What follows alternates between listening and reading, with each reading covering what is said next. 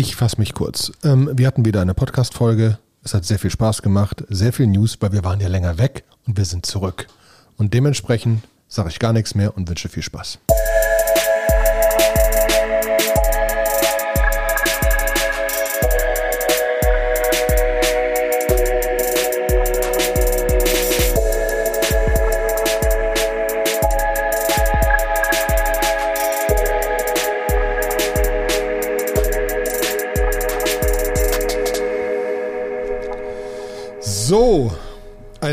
Wunderschönen guten Tag, liebe Crypto Nerd Show Freunde.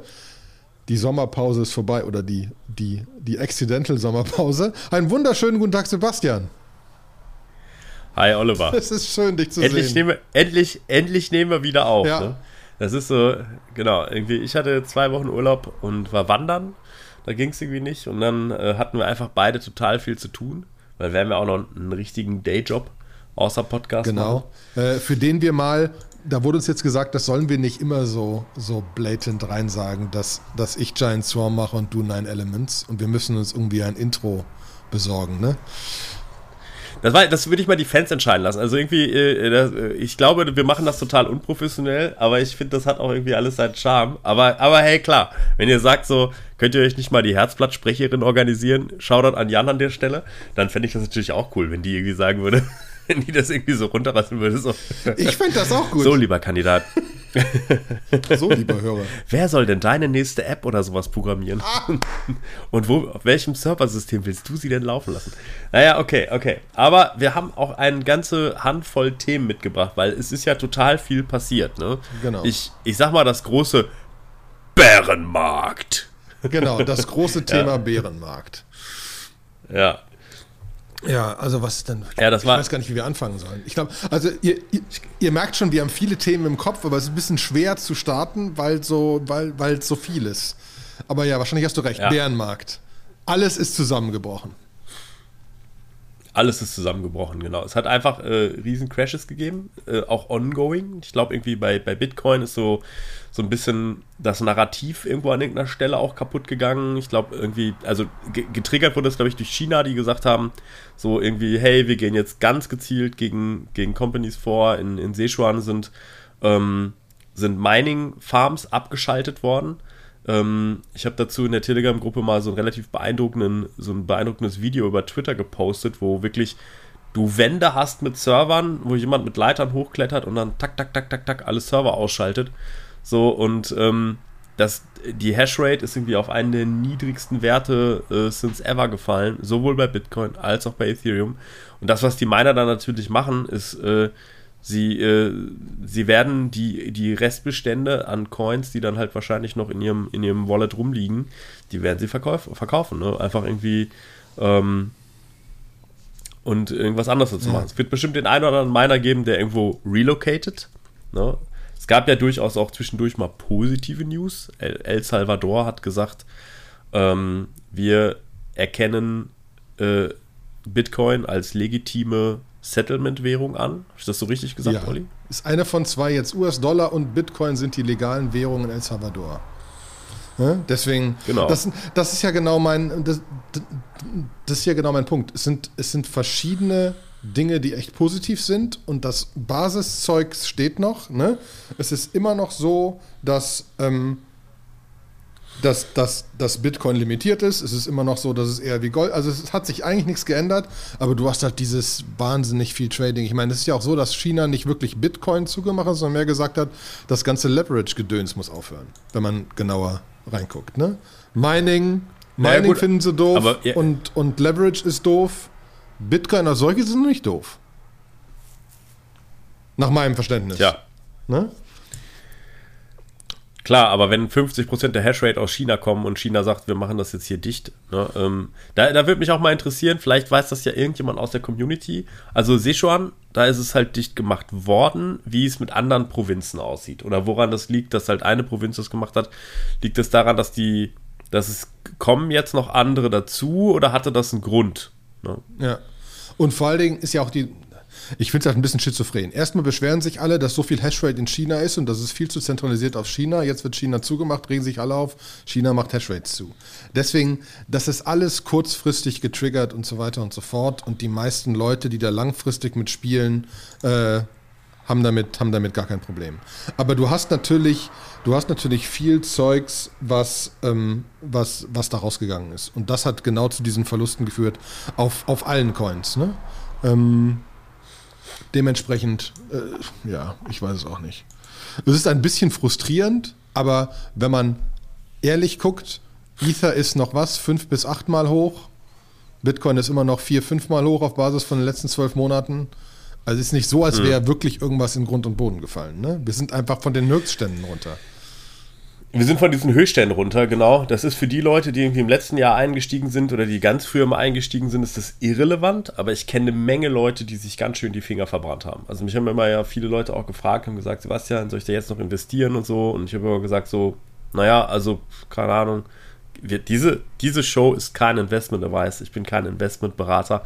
Macht mit eurem Geld, was ihr wollt. Es kann aber auch weg sein. Und habe immer so ein bisschen die Risiken aufgezählt und gesagt, so, da wo es innerhalb von zwei Wochen irgendwie um 60, 70 Prozent hochgeht, habe ich es auch schon oft erlebt, dass es auch wieder in zwei Wochen um 50, 60 Prozent runtergehen kann. Vor allen Dingen, weil man weiß, wie viel im Markt gehebelt wird.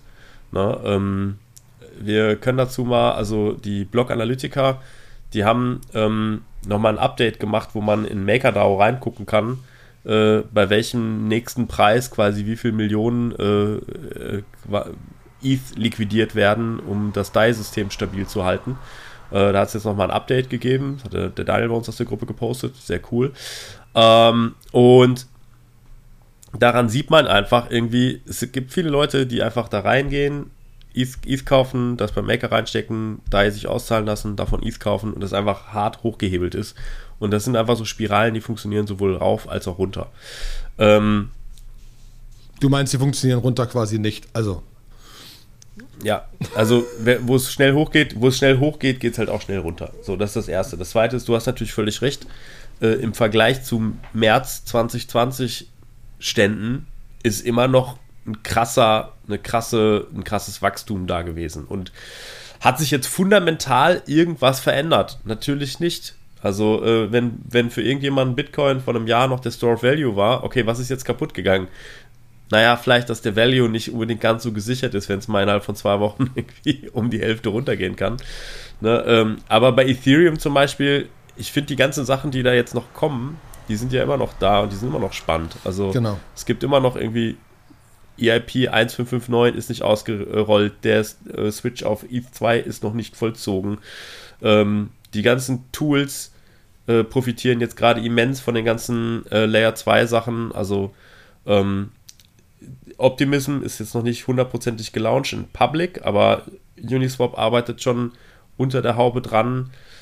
Ähm, Argent, eins der größten Custodian-Wallets, ähm, hat in so einem, hat in so einem Tweet gesagt, so, hey, wir werden, wir werden einfach über Layer 2 intern, also wenn etwas von einem Argent-User an einen Argent-User geht oder wenn sich innerhalb des Argent-Netzwerks Sachen durch die Gegend bewegen, werden sie das auch auf Layer 2 abwickeln. Sie haben sich noch nicht hundertprozentig für eine Technologie entschieden. Äh, sie haben so einen Blogpost dazu gemacht, wo sie so ein paar Sachen, wo sie gesagt haben, so ja, wir probieren mal ein paar Sachen aus. Ähm, und ähm, aber die sind halt einfach sehr, sehr gut im Verstecken von der wirklichen Technik dahinter. Und die werden einfach, ja. die, die werden einfach etwas bauen, was dazu führt, dass die Fees runtergehen und die Usage steigt und es usable bleibt und so weiter. Deswegen bin ich da echt gespannt, was von denen kommt. Und das ja genau, Matic ist gewachsen wie doof. Ähm, ne? Als, als, als, als Layer 2 Netzwerk passiert wahnsinnig viel.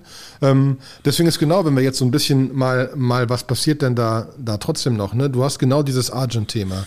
Du hast Yearn Finance, die, die, die weiter, weiter vorangehen und weiter Kooperationen machen, etc. Ähm, mhm. Ne, und, und, und sich dieses, dieses neue Finanzökosystem da immer weiter aufbaut, weshalb ich auch da also wirklich, wirklich tiefenentspannt bin, dass da noch, dass da noch geile Sachen passieren. Ne? Ähm, mhm. Und äh, eine andere Sache, die wir wahrscheinlich noch ansprechen sollten, ist, dass ja wieder wir ein, wir ein neues Update haben zur Besteuerung von Kryptosachen. Mhm. Ja, ähm, was spannenderweise, also mir haben auch direkt meine Steuerberater auch nochmal geschrieben, dass wir haben es wir verlinkt oder wir werden es verlinken. Ähm, das ist zu sehen wie ein Vorschlag für die Finanzverwaltung.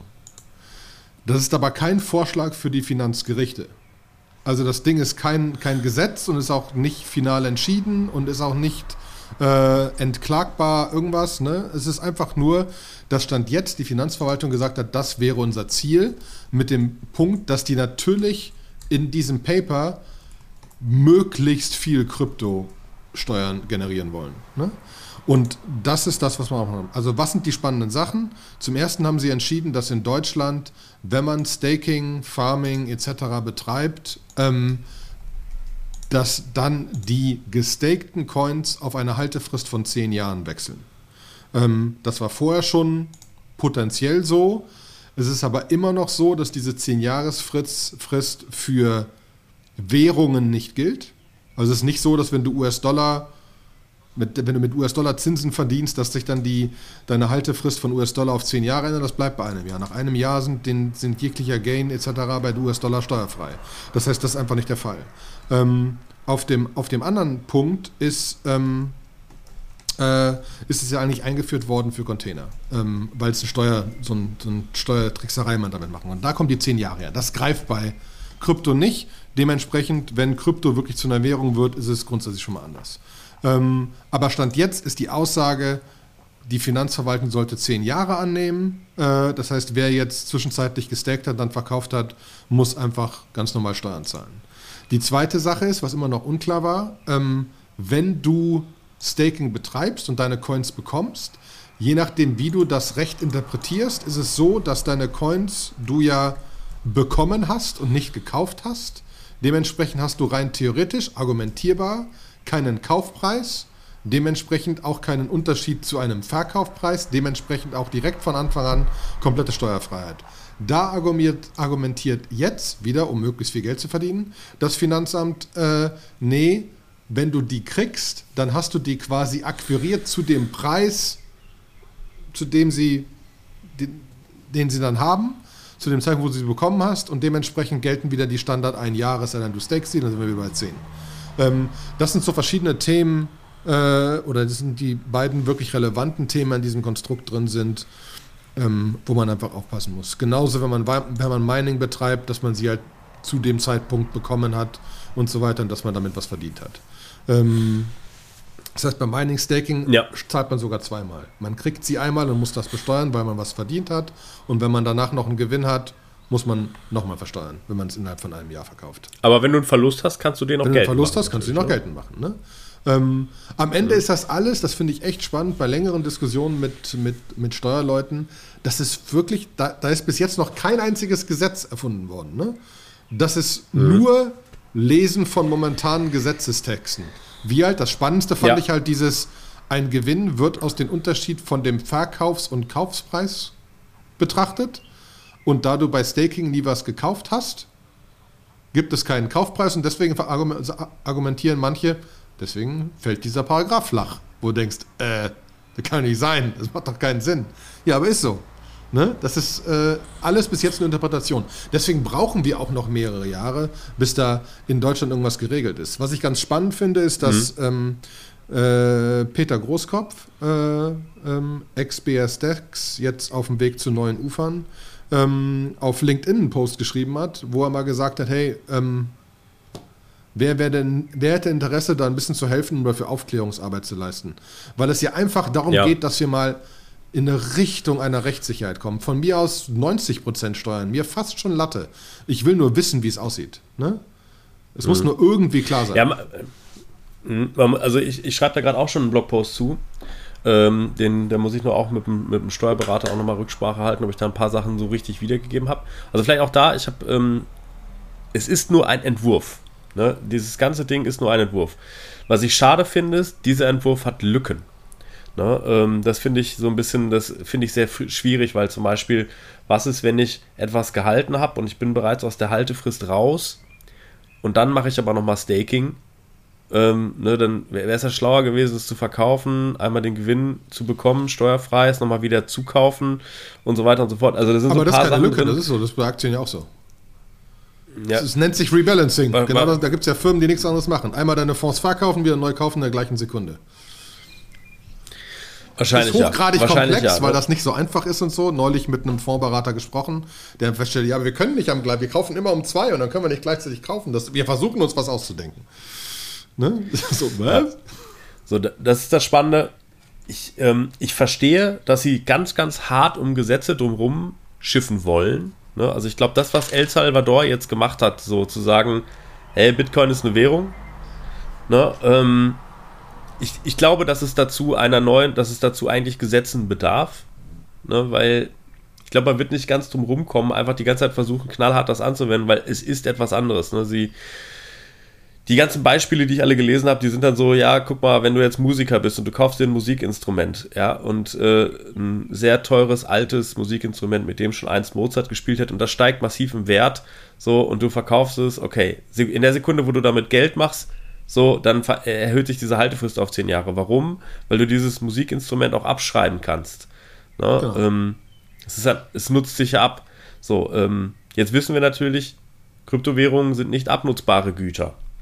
Ne, äh, die nutzen sich nicht ab. So, diese ganzen Einordnungen, diese ganzen Differenzierungen, die machen aus meiner Perspektive nicht wirklich Sinn. Und ich gucke da immer drauf, nicht aus dieser ganzen Trader, also ich habe mit Tradern, ich, ich habe sie lieb, wir tolerieren sie auf dem Channel bei uns.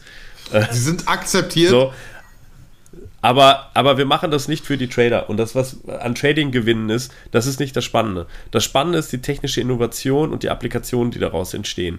Und da glaube ich, dass mit dieser Kryptonovelle, die jetzt da passiert ist, da schießt sich Deutschland ins eigene Bein. Wir verlieren unsere Schlüsseltechnologien. Ja, wir sind als große Autobauer. Jetzt frisst Tesla und BYD äh, fressen uns das auf. Ja, wir sind nicht, werden einfach in der Elektromobilität, werden wir, werden wir jetzt so schnell nicht führend sein. Ähm, so, was neue, innovative, was Startups angeht, irgendwie muss man auch sagen, dass Amerika irgendwie mit seinen Fa- Empfangaktien irgendwie, haben die leider auch die Nase vorn.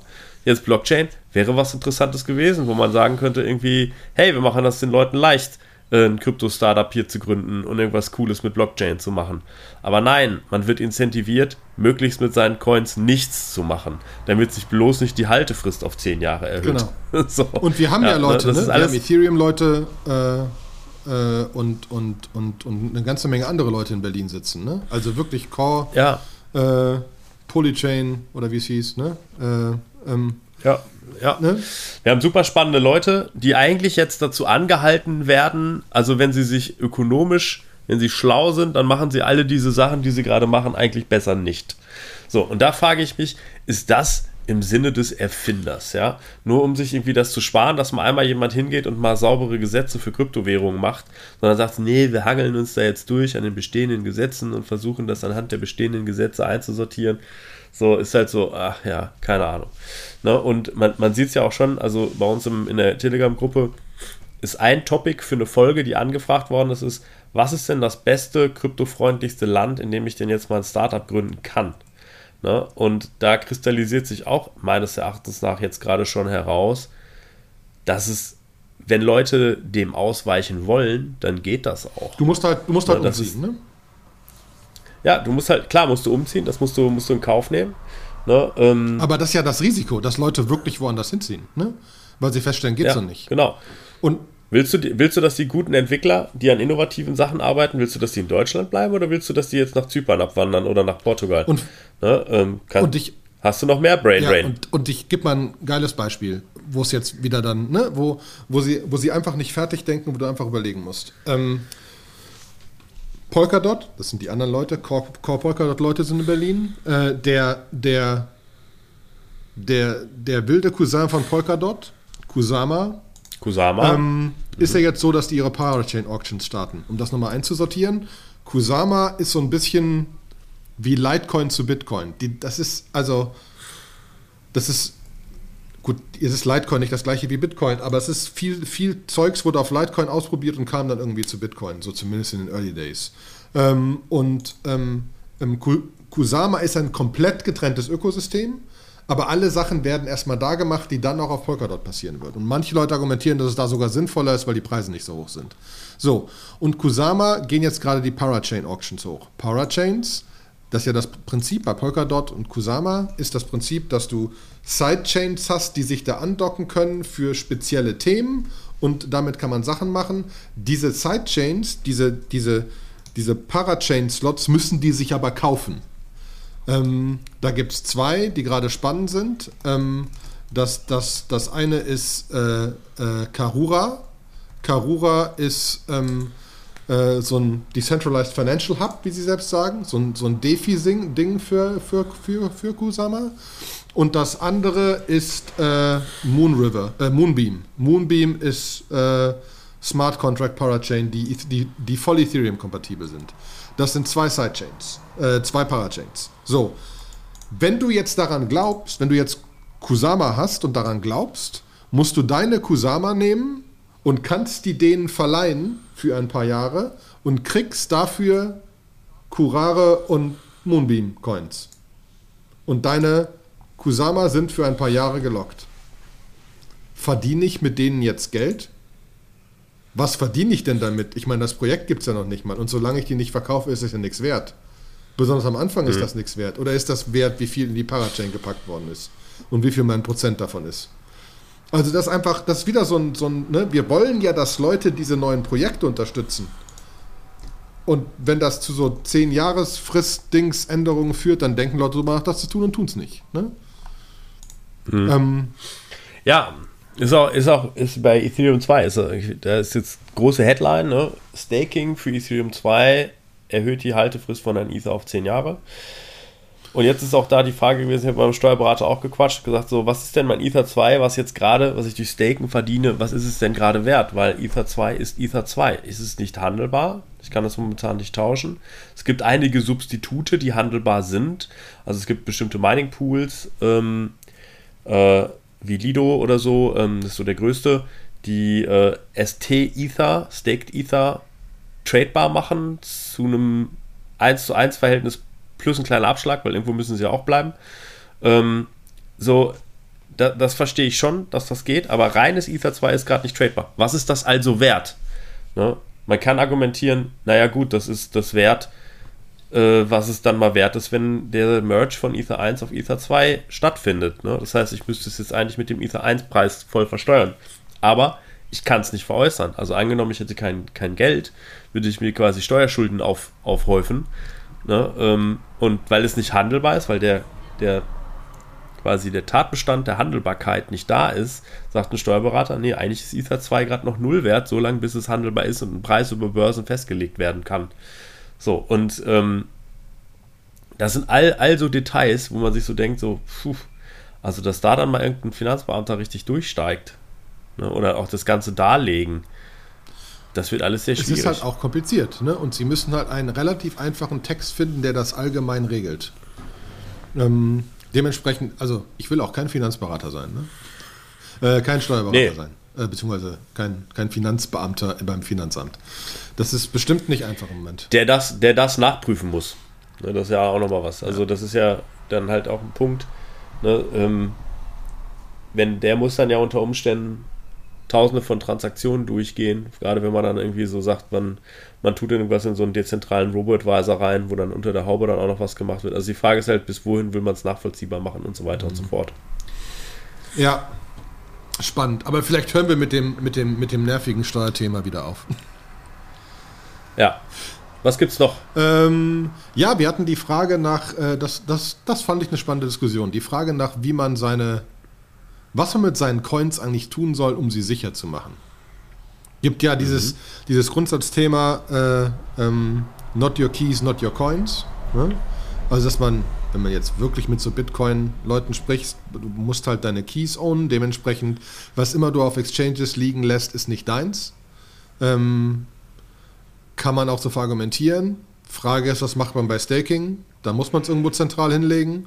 Ähm, wie speichert meine, man seine Recovery Phases, äh, Phrases und so? Ne? Ähm, also gibt es verschiedene.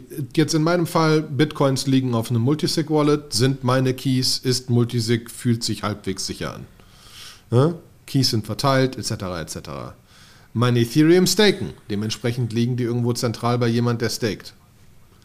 Ist unsicherer. Muss man demjenigen vertrauen, wo man sie staked, würde ich jetzt mal behaupten. Mhm. Ähm,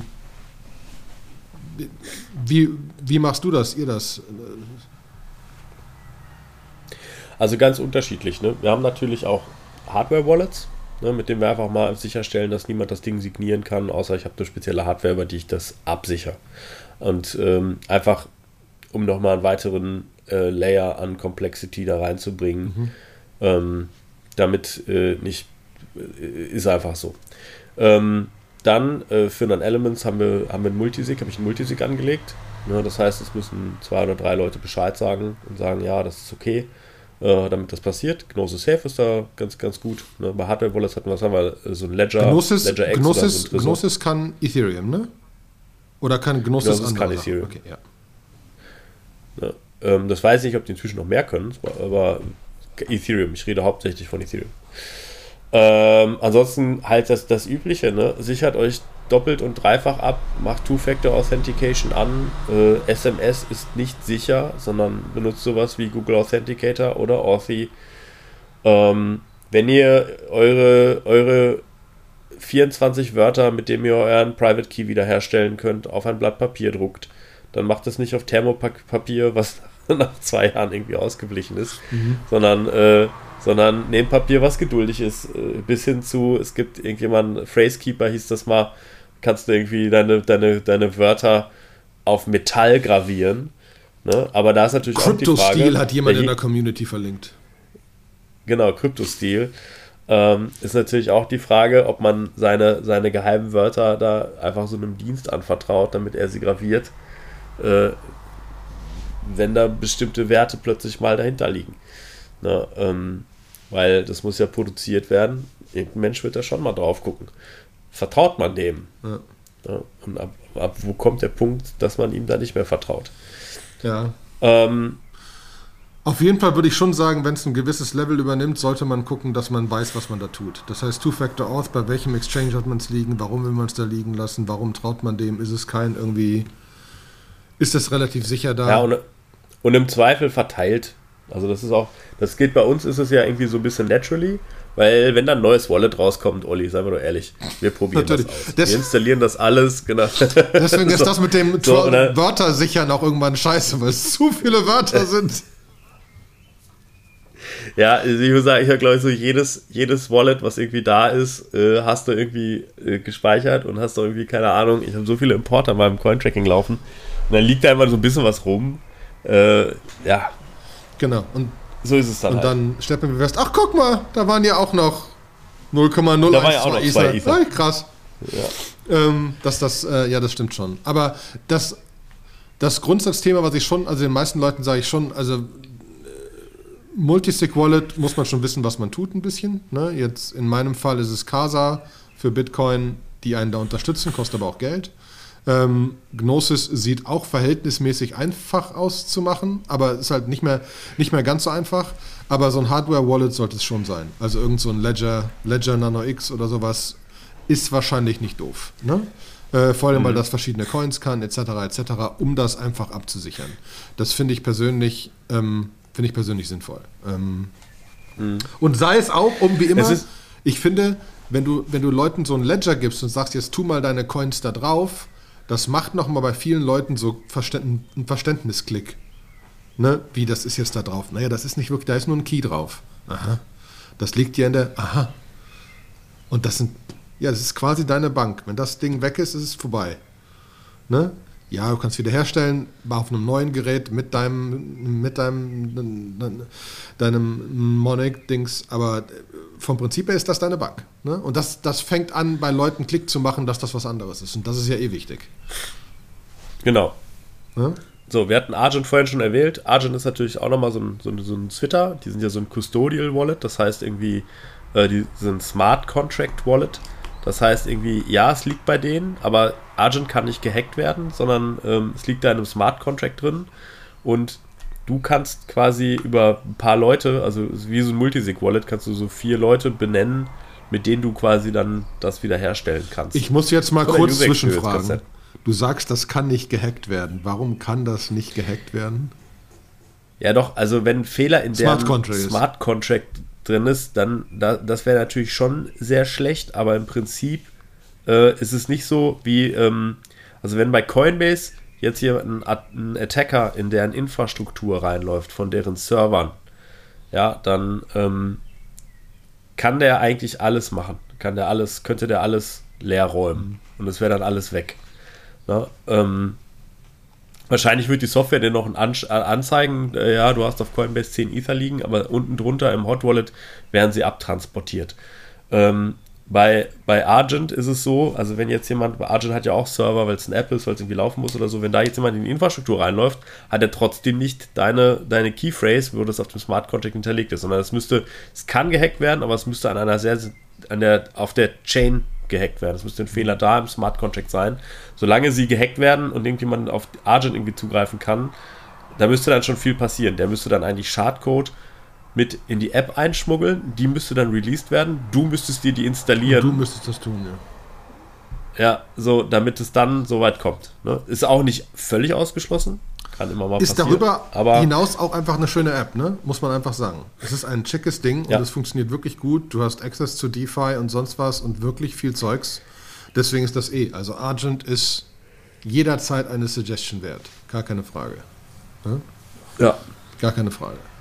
Ja, ähm, was haben wir denn noch so für äh, spannende Sachen, die passiert sind? Ähm, wir haben natürlich für die Fußballfans Fanzone.io. Äh, NFTs rund um die, die, die EM äh, kann man quasi äh, Fußballkarten sammeln jetzt. Ähm, ich bin gespannt, wie weit das geht. Die laufen im Moment quasi auf dem Testnet von einem, äh, einer neuen Chain deren Namen ich zugegebenermaßen wieder vergessen habe. Ähm, äh, und ähm, haben halt einfach eine exklusive Lizenz mit der UEFA für die NFTs, für die Fußballkärtchen, für die Nationalmannschaften und so weiter. Äh, oder die deutsche Nationalmannschaft zumindest. Und das ist auch ganz, also ist ganz cool zu sehen. Da ist jetzt die, die Web-App ist raus und die, die iPhone, Android etc. App kommt noch, wo es dann einfach noch ein bisschen, wo noch ein bisschen mehr passieren will. Im Moment kannst du nur mit, mit Bitcoin etc. USDC kaufen. Ähm, mit mehr kannst du noch nicht kaufen. Du kannst noch nicht einfach mit Euro kaufen. Das wird noch passieren. Und du kannst auch noch nicht zurücktraden. Es ist noch nicht klar, was mit deren internen Tokens passiert und wie viel die internen Tokens wert sein werden. Und so. Das wird noch, da bin ich eh gespannt, ob die, die das irgendwie an Stable hängen, damit das stable bleibt, weil die NFTs sich ja potenziell im Preis schon verändern, also die Karten selbst. Ähm, wenn sich auch noch die, die underlying Währung im Preis verändert, dann wird es äh, crazy. Äh, deswegen bin ich gespannt. Aber noch kommst du nicht wieder raus, das meine ich. Du, kann, du kriegst, also du kannst die Karten kaufen, aber du kannst sie nicht, also du kannst sie traden innerhalb des Ökosystems, aber alles Geld, das da reinfließt, fließt zu Fanzone.io und bleibt da liegen. Ne? Das ist also, oder, oder bei den Usern, wenn du Karten von Usern kaufst. Ähm, und du kaufst ja Ja. jetzt in den Fanzone-Tokens. Aber das ja, du hast ein Sorare, französische Firma, glaube ich, die Geld, die relativ viel Geld geraced hat, ja schon. Ich habe ich hab's eben mal so rare ausgesprochen. Oder so rare. Ähm, so, so rare, das wäre sogar. ja. Das macht, glaube ich, sogar Sinn. Ja, das, ne? macht, das ist sogar clever, so Engl krasse, krass, äh, wieder was gelernt, siehst du? Ähm, das finde ich, ähm, äh, das, ist, das, das ist das große Schiff in dem Bereich, neben NBA Top Shots etc. Ähm, äh, das ganze Zeugs, was auf Flow läuft. Ähm, dementsprechend, also da, da passiert wieder einiges. Tim Berners-Lee verkauft den Original Source Code des Webs als NFT über Sotheby's. Mal sehen, ob das was wird oder nicht. Einer der Mitgründer von Coinbase sagt, NFTs werden in den fünf bis zehn Jahren alle gar nichts mehr wert sein. also, Ja, da glaube ich auch eher dran, dass, dass so ein, das ist auch so ein Startup-Ding, ne? Ähm, dieses NFT-Thema, 90% werden nichts mehr wert sein. Also bin ich auch dabei. Und viel von den großen Auktionen ist ja auch so, diese, dieses Bild, was gekauft worden ist von einem Künstler für paar 60 Millionen, das war ein Typ, der eine NFT-Plattform hat, der das gekauft hat und eine, ein Krypto-Exchange und so weiter. Das war ein Marketing-Gag zu einem gewissen Teil. Der stand halt überall und hat in jedem Nachrichtensender Interviews gegeben. Dementsprechend, ähm, ich bin gespannt, was, was, was mit den Dingern passiert. Ähm, Mhm. Ein heiß diskutiertes Thema in unserem Telegram-Channel, den ich jedem nur wärmstens empfehlen kann, 150 Leute mittlerweile, ähm, ist Olympus DAO. Äh, wahrscheinlich eins der strangesten ja. Projekte da draußen. Ähm, der, der APY, der, der, der jährliche Return, wenn man, wenn man staked, vermindert sich jetzt von 120.000 Prozent auf so 20.000, 30.000 Prozent. Ähm, wo alle so sagen, so, what? Ähm, das Ziel von OM, von Olympus DAO, ist ein System, ein, ein stabiles, eine stabile Währung rauszubringen, die an nichts gepackt ist. Wie die das machen, ist, sie, sie verkaufen OM und kriegen dafür Geld und sind dann, haben dann dann Locked Value in dem Protokoll, das sie kontrollieren als Protokoll, also versuchen das einfach zu erhöhen, damit für das Ganze umgenerieren die Leute, die staken, aber nicht irgendwie benachteiligt werden, kriegen die genau diesen Return. Das heißt, die, die, die bringen im Moment so viel oben raus und Teile davon gehen an die, die staken und Teile werden genutzt, um, um, um neues Total Value Lock zu generieren. Und über die nächsten Jahre soll das einfach noch aufgeblasen werden, dass die viel Geld und deren Fittichen haben und das für Stabilität sorgt. Das ist so das sehr, sehr grobe. Die, die Olympus-Community mag es mir verzeihen, wenn ich es komplett verschlimmbaselt habe. Ähm, aber das ist so nach meinem Verständnis zu einem gewissen Teil das Basiskonstrukt. Und der ganze Rest ist ein Weg dahin. Der Weg ist halt einfach nur sehr, sehr strange. Ne? Mhm. Ja, also vielleicht einfach mal so ein bisschen zum Hintergrund. Es ist ein anonymes Projekt. Ja. Ne? Die das Diskussion heißt, hatten wir keiner auch. Kennt genau. Ja, die Entwickler können einfach mit dem Geld weglaufen. Tun sie aber, glaube ich, nicht. Also, es hätten es schon eher machen können. Ist ja schon noch ein bisschen was drin. Ähm, ist auch, glaube ich, einer von den Entwicklern bei uns mit dem Telegram-Channel.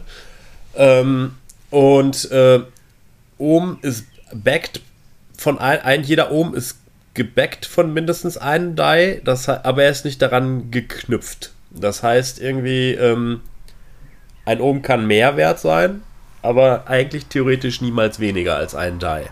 wenn der Die ein Dollar ist, dann kann man da schon mal eine ganze Menge draus machen. Und jetzt gibt es zum Beispiel ja, eine ähm, Partnerschaft mit Frax. Jetzt binden die auch da auch mhm. Frax und äh, Ohm zusammen. Ne?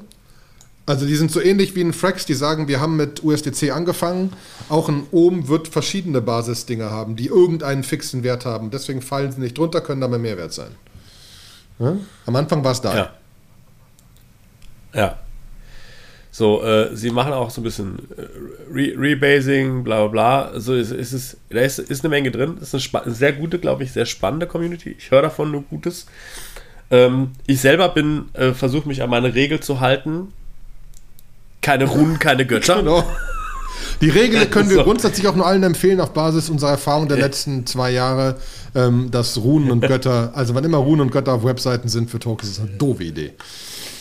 Ja, weil man, weil man am Ende ein, ein, ein Rugpull, Rugpull, äh, das heißt irgendwie, äh, keine Ahnung, ob das hier passiert oder nicht. Äh, ich spiele damit rum, aber nicht mit nennenswerten Geld. Nee, genau.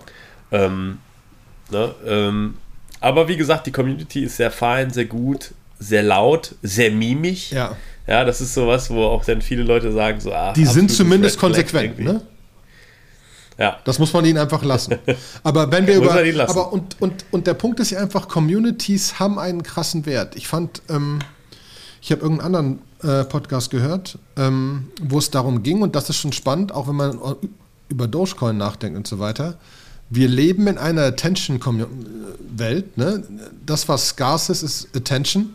Ähm, und ähm, das, der Punkt ist, wenn ein Projekt schafft, Attention von einer gewissen Masse zu kriegen, dann hat es automatisch einen Wert, weil das kriegen die wenigsten. Und eine 5000, 6000 Leute Olympus DAO Community, die nett miteinander umgeht, hat einen Wert. Genau das gleiche mhm. finde ich, äh, ne, weiterhin Frax ist äh, eine krasse Stablecoin-Community und tut sich auch wirklich sehr gut und die Community ist der Knaller. Ähm, und das gleiche kann man vielleicht sogar über, über Alchemix sagen. Ne? Alchemix hatte einen Hack, glaube ich, ne? Irgendwas, äh, was, was kaputt gegangen ist. Ähm, äh, und äh, die Community steht dafür gerade gerade. Ne? Also es sind einiges an Ether abhanden gekommen, weil irgendwas war. Ich ich gebe zu, ich weiß nicht mehr genau, was was war. Vielleicht weißt du da noch mehr. Ähm, äh, aber im Moment gibt es halt eine, eine, spezielle Seite, wo die Community Ether einsammelt, um das alles wieder zurückzuzahlen. Ähm, und Alchemix soll auch eine sehr, sehr krasse Community haben und ist auch eins von diesen komischen Dingern. Ähm, die Basis bei Alchemix ist ja, dass du dir einen Kredit nehmen kannst und der wird automatisch zurückgezahlt. Klingt so ähnlich bescheuert aus, wie aus Yield Farming. Ja, aber es klingt so ähnlich bescheuert wie Olympus DAO, 112.000 Return. Ne? Ähm, mhm. Es ist einfach wieder Leute, die jetzt schon, ne, Krypto ist älter und ähm, dementsprechend finden die langsam, finden die langsam Sachen, die einfach ähm, nur funktionieren mit so Kryptozeugs. Ne? So wie ne, Yield Farming. Kannst du nicht zur Bank gehen und sagen, ich, ich nehme einen Kredit auf und zahle den zurück mit Yield Farming. Da sagt die Bank mit was? Ne? So. ähm, und das ist spannend. Ne? Aber das soll auch eine krasse, eine, eine sehr gute Community sein. Ja, also äh, vielleicht da ein bisschen zum Hintergrund. Da war ein äh, Bug in den Smart Contract drin, sodass man quasi, man, man, man, man ist ja ein Kollateral hinterlassen und darauf kriegt man dann diese äh, All-US-Dollar und es gab irgendwie einen Moment, wo man die Dollar nicht zurückzahlen musste, man durfte die Ether aber wieder rausnehmen. So, okay. ich habe mal den Link, ich habe mal den Link in den Show Notes äh, verknüpft, wo ein Medium-Post drin ist, der das ganz gut auseinander nimmt, wo er sagte so, und, und das ist hier der Edge Case mit dem If und dem Else, äh, wo es dann wo es dann schief gegangen ist. Der Edge Case mit ja. dem If und dem Else. Ja, dieses Programmierer-Ding ja. sind alles nur If oder Else, ne? Ist alles nur If oder Else am Ende des Tages. Finde ich sehr geil. Ja, ähm, und ähm, es, ich bin gespannt, was jetzt demnächst für, für, für, für Projekte noch kommen, weil also die, die VC-Szene ist immer noch heiß. Also Projekte, die gefundet werden mit wirklichem Geld, sind immer noch da. Können wir so eine schöne, schöne Webseite verlinken, die, die, die ein bisschen trackt, was an, was an, was an Krypto-Projekten gerade gefundet wird. Also die machen überhaupt gar nicht Bären. Nein, ne? aber das, das ist ja so auch, das, das ist das Spannende, wenn du so, Trader sind jetzt wild, oh mein Gott, wir können so geil traden, das geht hoch und runter und meine gute Güte kann man da ein Geld machen. Und wirkliche Venture-Leute sagen, wie wir am Anfang, hat sich doch nichts geändert. Ist doch alles immer noch das Gleiche. Dezentralisierung macht Sinn. Ne? Krypto macht Sinn. Ja. Also fanden wir das jetzt weiter, weil uns geht es um in zehn Jahren. Und in zehn Jahren ist das natürlich höher. Ne? Das gar keine Frage. Und natürlich mhm. sind da spannende Projekte drin. Ähm, und das ist, und deswegen bin ich halt auch gespannt, was da für spannende Projekte jetzt kommen, weil viele auch krasse Firmen früher wurden gestartet in Zeiten, wo es nicht so rose klang, weil dann einfach die Leute da reingehen, die es wirklich wollen. Ne? Mhm. Ähm, ne? Mein, mein, mein Punkt ist immer, von, wenn, wenn ich so mit Startup-Leuten spreche, dass das alles immer so rosig klingt. Google wollte für ein paar Millionen an Yahoo verkaufen. Yahoo wollte nicht, weil sie es doof fand, dass man damit ja auf andere Webseiten geschickt wird, wenn man was sucht. Ne? Ist nicht so, als wären die alle brillant gewesen. Yahoo hat es nicht gerafft und Google hat nicht mehr dran geglaubt. Gab's auch. Ne? Sind jetzt Yahoo ist put und Google ist, ich weiß nicht, ob sie schon an ihre 1000 Milliarden dran sind oder noch nur 500 Milliarden wert sind. Ne? Aber ein bisschen Geld sind sie wert. Ähm, ja. Deswegen. Ja, es, es, ist so halt im, im letzten Bärenmarkt ist halt das ganze Decentralized Finance Zeug entstanden. Ne? Also die Leute, die halt Bock hatten, was zu bauen, die haben halt die Low Gas Fee und das günstige Ether dazu genutzt, um halt irgendwie MakerDAO zu bauen und Uniswap zu bauen. Und äh, wenn jetzt ein Bärenmarkt kommt, da ist meine, mein Mantra an der Stelle, so sei es. So sei es. Dann ist, dann ist, dann, dann switchen wir halt von, von Hodel auf Bild, Bild, Bildel. Bildel. Bildel. Bildel. Genau. Was bist du denn für einer? Ich Na, bin ein äh, Bildler. Das ist aber wirklich schwer auszusprechen. Bildler. Genau. So, und, ähm, und das sieht man ja auch, ne? Zum Beispiel hat jetzt vor, vor zwei Tagen oder so, ähm, hat die Bank of Israel bestätigt, dass die einen digitalen Shekel auf Ethereum ähm, etablieren wollen. Ne? Also, ähm, genau. da, da gibt es Leute, die, die werden jetzt sich nicht davon aus der Ruhe bringen lassen, dass der jetzt mal ein bisschen rauf und runter geht. Ne? Absolut. Muss jeder für sich wissen. Muss jeder für sich. Wir, wir beiden Hübschen machen auf jeden Fall weiter, ne? Und vielleicht auch Genau, mal, also es kann, es mag sein, dass das Wetter weiter gut ist und Firmen Kubernetes-Hosting und neue Projekte brauchen und dementsprechend unsere beiden netten Firmen was äh, wirklich viel zu tun haben, aber wir versuchen das weiter zu tun ähm, und versuchen das auch irgendwie konsequenter zu tun. Das ist immer schwer. Ähm, Ja. Dementsprechend bitte kommt in die Telegram-Community. Es macht unser Leben für den Podcast einfacher. Es sind vielleicht so 10% von denen, die es hören, aber man kann super Unterhaltung haben und darüber hinaus äh, ist es ein wunderbarer Treasure Trove of Information. Also das Zeug, was da reingepostet wird, ist der Knaller. Danke hierbei nochmal an diese ganze Community. Ähm, äh, wird immer schöner. Und ich kann garantieren, es ist, es ist kein To the Moon komisch Kommentare. Ne? Wir haben ganz normale Unterhaltungen unter Menschen. Ne? Genau. Und in diesem Sinne sind wir jetzt schon wieder bei 50 Minuten. Ja. Und dementsprechend würde ich sagen, es war mir eine Freude. Ähm, wir sehen euch hoffentlich bald wieder, hören euch bald wieder, sprechen euch bald wieder. Ich sehe dich bald wieder, Sebastian, so ist es. Äh, und äh, ja, auf bald. Auf bald. Ne? Tschüss. Ciao.